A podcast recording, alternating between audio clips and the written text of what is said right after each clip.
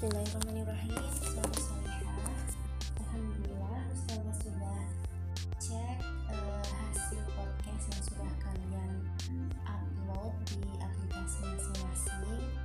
Ustazah sangat mengapresiasi bagi anak-anak yang uh, berani share ke keluarga kemudian ke teman bahkan sampai jabat ke guru-guru. Ustazah sangat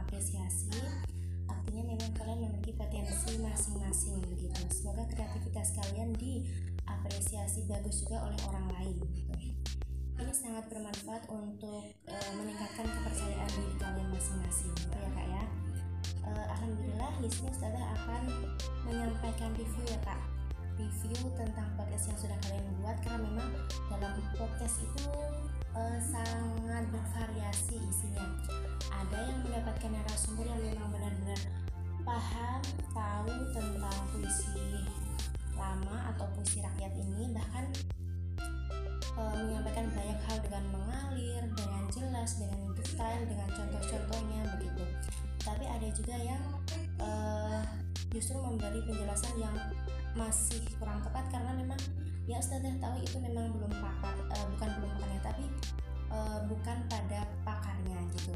Tapi sebenarnya tujuan utama dari podcast ini tidak hanya semata-mata untuk mencari uh, informasi atau belajar uh, secara ke keilmuan saja, tetapi lebih pada ke berlatih skill berbicara, berlatih berinteraksi dengan orang lain, uh, kemudian membangun bonding ya atau ikatan antara keluarga, baik itu dengan ayah, bunda maupun nenek, kakek, uh, bahkan ada yang benar-benar mewawancarai nenek ya atau kakak ataupun teman lain yang usianya lebih dewasa gitu e, pokoknya Ustazah sangat e, apresiasi terhadap usaha-usaha yang sudah dilakukan oleh masing-masing kalian.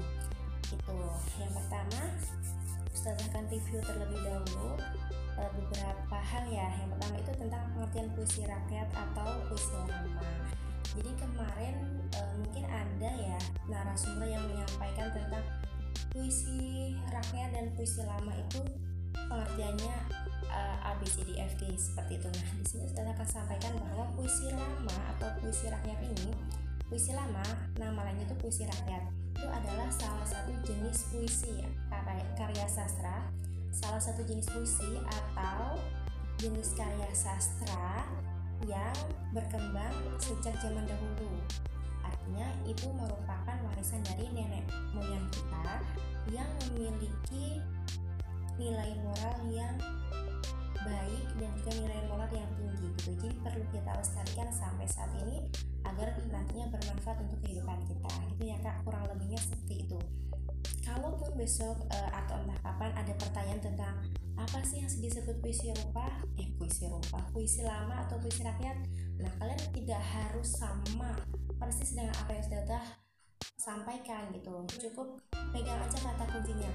Puisi yang ada sejak dahulu oleh nenek moyang warisan nenek moyang kemudian perlu dilestarikan mengandung nilai moral yang baik untuk kehidupan sampai saat ini gitu. Pokoknya ambil kunci-kuncinya.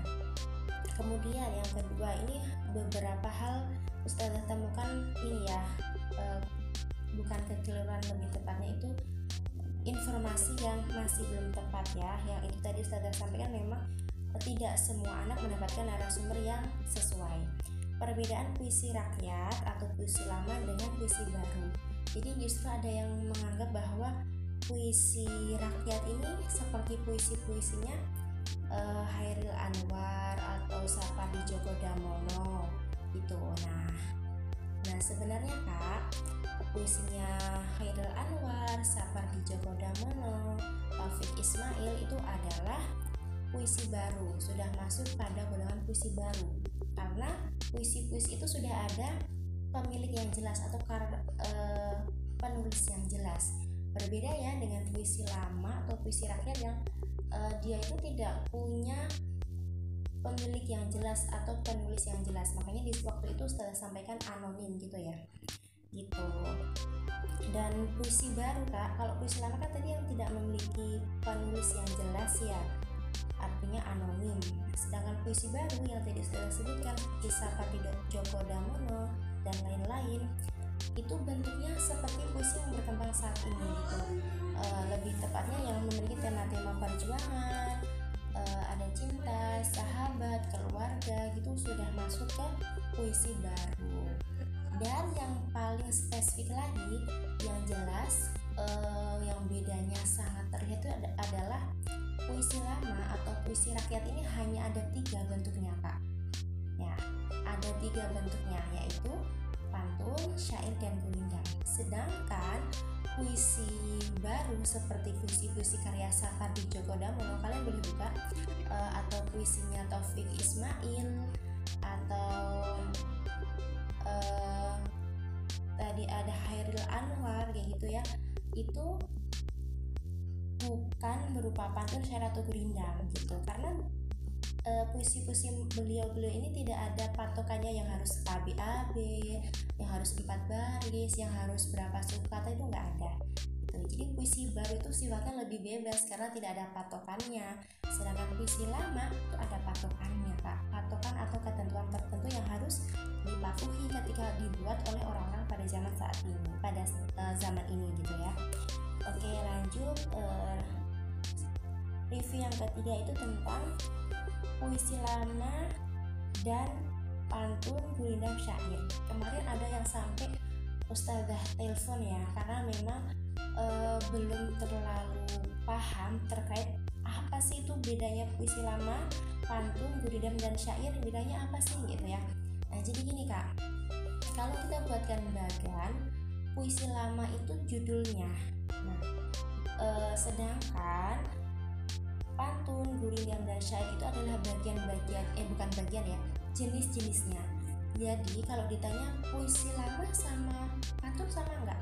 Ya sama puisi lama dengan syair sama nggak? Sama. Puisi lama dengan gurindam sama nggak? Sama gitu ya.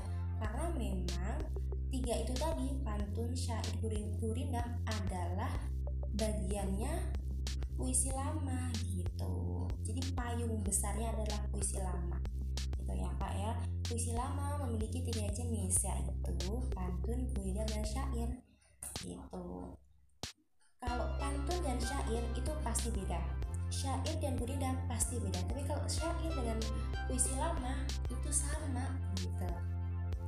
Ya jenisnya karena itu jenisnya gitu ya. E, bukan sesuatu yang harus yang bisa dibandingkan karena itu jenis ya gitu pak. Jadi jangan jangan sampai beranggapan bahwa e, puisi lama sendiri pantun sendiri gurindam sendiri dan syair sendiri itu enggak. Jangan sampai beranggapan mereka itu berbeda-beda itu e, artinya ada kesinambungan ya tadi ya. Puisi lama jenisnya ada tiga. Nah itu pegang kata kuncinya. Puisi lama jenisnya ada tiga pantun gurindam dan syair. Nah terkait perbedaan pantun, gurindam, dan syair itu uh, Ustazah sebutkan ada beberapa perbedaan ya kak ya. Karena pasti setiap jenis itu memiliki ciri khasnya masing-masing kak gitu. Nah itu lebih tepatnya uh, kita bisa melihat dari sudut pandang jumlah barisnya kemudian apa jenis rimanya gitu. ABAB atau AAA gitu. Terus terus ada jumlah suku katanya harus berapa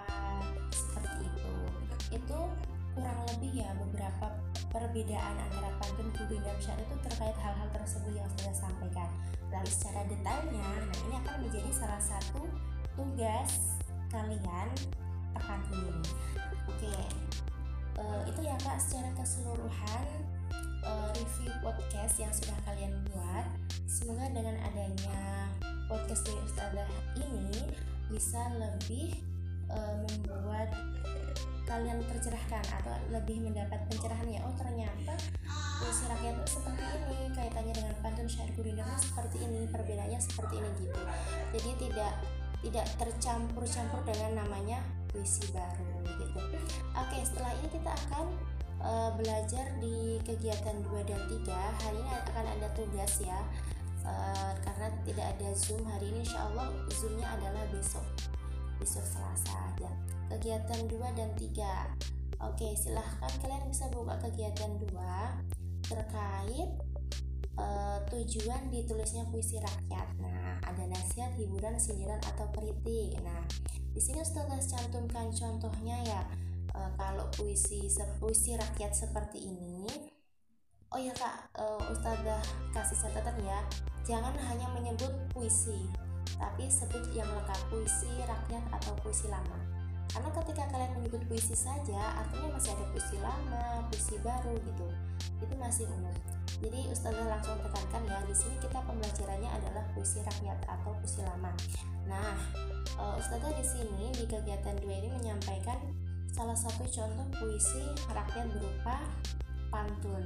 Nah kemudian ustazah kasih panah di sini. Uh, ustazah berikan isi pokok atau informasi pentingnya apa gitu. Jadi sudah ustazah berikan contoh uh, silahkan kalian mengerjakan tabel di bawahnya. Cuma tiga ya tiga di halaman. Oh ya cuma tiga ini tiga tabel tiga soal. Kemudian lanjut ke kegiatan tiga ya. Kegiatan tiga silahkan dipahami yang ada gambar rumah birunya Eh, terkait struktur dan kebahasaan ya. Struktur dan kebahasaan nah kalau kalian ingat di semester 1 kita kita sudah menganalogikan struktur dan kebahasaan itu buat apa sih kayak gitu ya. Sebenarnya Ustazah ulangi lagi sebenarnya bah, e, struktur dan kebahasaan itu diperkenalkan ke kalian atau ke kita semua dalam rangka untuk membedakan antara satu tulisan dengan tulisan lain gitu jadi kita harus tahu strukturnya seperti apa nah eh, di bawahnya ada tabel perbedaan eh, jenis perbedaan Nah, Ustazah kasih contoh ya di sini jumlah per, jumlah baris. Kalau pantun berapa, gurinda berapa, syair berapa. Nah, nanti kalian coba gali lagi atau e, mencari di buku, di internet, bertanya lagi juga boleh ke orang-orang yang emang lebih e, pandai atau lebih uh, apa namanya menguasai sambil ngobrol-ngobrol di rumah ya kayak kemarin ketika podcast uh, kalian boleh kayak gitu. Ini jenis perbedaannya di apalagi ya kira-kira? Oh misalnya di perbedaannya tuh di jumlah suku kata gitu ya. Jenis perbedaannya kayak gitu. Berarti jumlah suku kata nah pantunnya apa gurinyannya suku katanya apa syairnya suku katanya apa misalnya kayak gitu nah titik-titik yang bawah boleh diisi dengan jawaban lain gitu ya kak Nah, yang terakhir uh, terkait dengan apa ini? Oh, mengetahui informasi penting tadi ya. Cara membuatnya Ustazah berikan contoh misalnya pantun seperti ini cara buatnya gurindam juga pantun ya e, maksudnya ini ya tuliskan kata kerja tuliskan kata benda pada pantun Nah, kata kerja itu apa? Misalnya naik gitu. Terus kata benda apa? Pesawat. Nah, kata kerja apa? Terbang. Kata bendanya apa? Gitu ya. Benda berarti oh sifat harusnya ini. Kata sifatnya cantik kayak gitu. Warna warnanya itu kata kata benda ya kak warna itu kata benda gitu. Kemudian ini kak. Sebenarnya kalau pantun ini tidak semest tidak harus yang ditulis kata benda atau kata kata kerja gitu. Tetapi hanya ini hanya untuk mempermudah saja ya. Kalian boleh membuat sampiran itu sebebas-bebasnya gitu. Pokoknya antara sampiran dan isi itu tidak ada kaitannya. Tetapi eh, ada yang mengaitkan itu justru suku suku kata dan juga bunyinya bunyi rimanya gitu. Tapi kayak ini ya contohnya ya pergi ke Jakarta naik pesawat pesawat terbang can pesawat terbang cantik warnanya. Jika kamu ingin selamat rajin dan sholat tiap harinya. Itu kan nggak ada hubungan ya antara pesawat dan juga rajin sholat itu kan nggak ada hubungannya. Nah pantun itu seperti itu. Sampiran dan isi itu tidak ada hubungannya. Kemudian kalau gurindam barang siapa rajin membaca pasti ia luas wawasannya nah itu ada ada kaitan antara baris pertama dan kedua.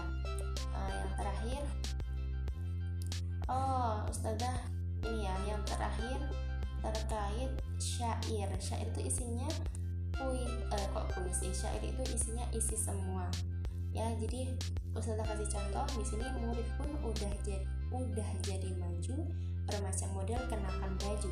Kalaupun marah tak boleh ninju karena mampu dipenjara si guru nah itu kalau e, namanya isi di syair itu dari baris pertama sampai keempat itu ada kaitannya semua gitu.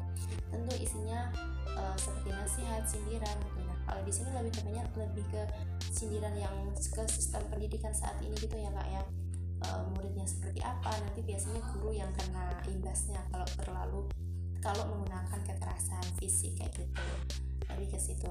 Nah di sini kak uh, ustazah ini ya berikan contoh tabel uh, ustazah berikan berikan konteks keadaan atau ilustrasi keadaan uh, misal ini ya suatu sore ketika aku sedang berkumpul dengan keluargaku aku merasa suasana rumah kami sangat serius dan tidak asyik aku mencoba untuk membuat lucuan sederhana dengan sebuah pantun jika kamu bertindak seperti aku, seperti apakah pantun yang kamu buat tersebut? Nah, terus ini Ustazah berikan contohnya. Kalian boleh memilih ya puisi rakyat apa yang akan kalian buat. Um, pantun, syair atau kurinda gitu. Kalau bisa bervariasi, misal nomor 2 syair, nomor 3 kurinda, nomor 4 pantun, nomor 5 apa gitu ya kak. Nah ini ada banyak ilustrasi yang harus kalian lengkapi karena ini untuk latihan ya kak. Oh kalau ada uh, ilustrasi keadaan seperti ini pantun yang cocok seperti ini gitu. Ya itu bisa meningkatkan kreativitas kalian gitu. Jadi enggak sekedar mem bisa membuat tapi disesuaikan dengan ilustrasi yang ada. Insya Allah model-model soal uh, di LH ini seperti ini ya kak ya. Jadi nggak hanya bisa membuat saja kok se seperti, uh, seperti dalam buku-buku tetapi disesuaikan dengan konteks yang ada misal uh, seperti ini contohnya. Oke okay, untuk jadi untuk hari ini ada tiga tabel yang harus diisi. Tiga tabel yang harus diisi. Di kegiatan dua ada satu tabel kegiatan tiga ada dua tabel. Tabel perbedaan dan tabel konteks keadaan. Oke okay, kak. Uh, dari ustazah ustazah cukupkan. Mohon podcast ini didengarkan dari awal sampai akhir dan benar-benar dipahami dan ketika memang kesulitan silahkan bertanya melalui Google Classroom. Kita gitu ya kak. Terima kasih untuk perhatiannya. Ustazah tutup. Wassalamualaikum warahmatullahi wabarakatuh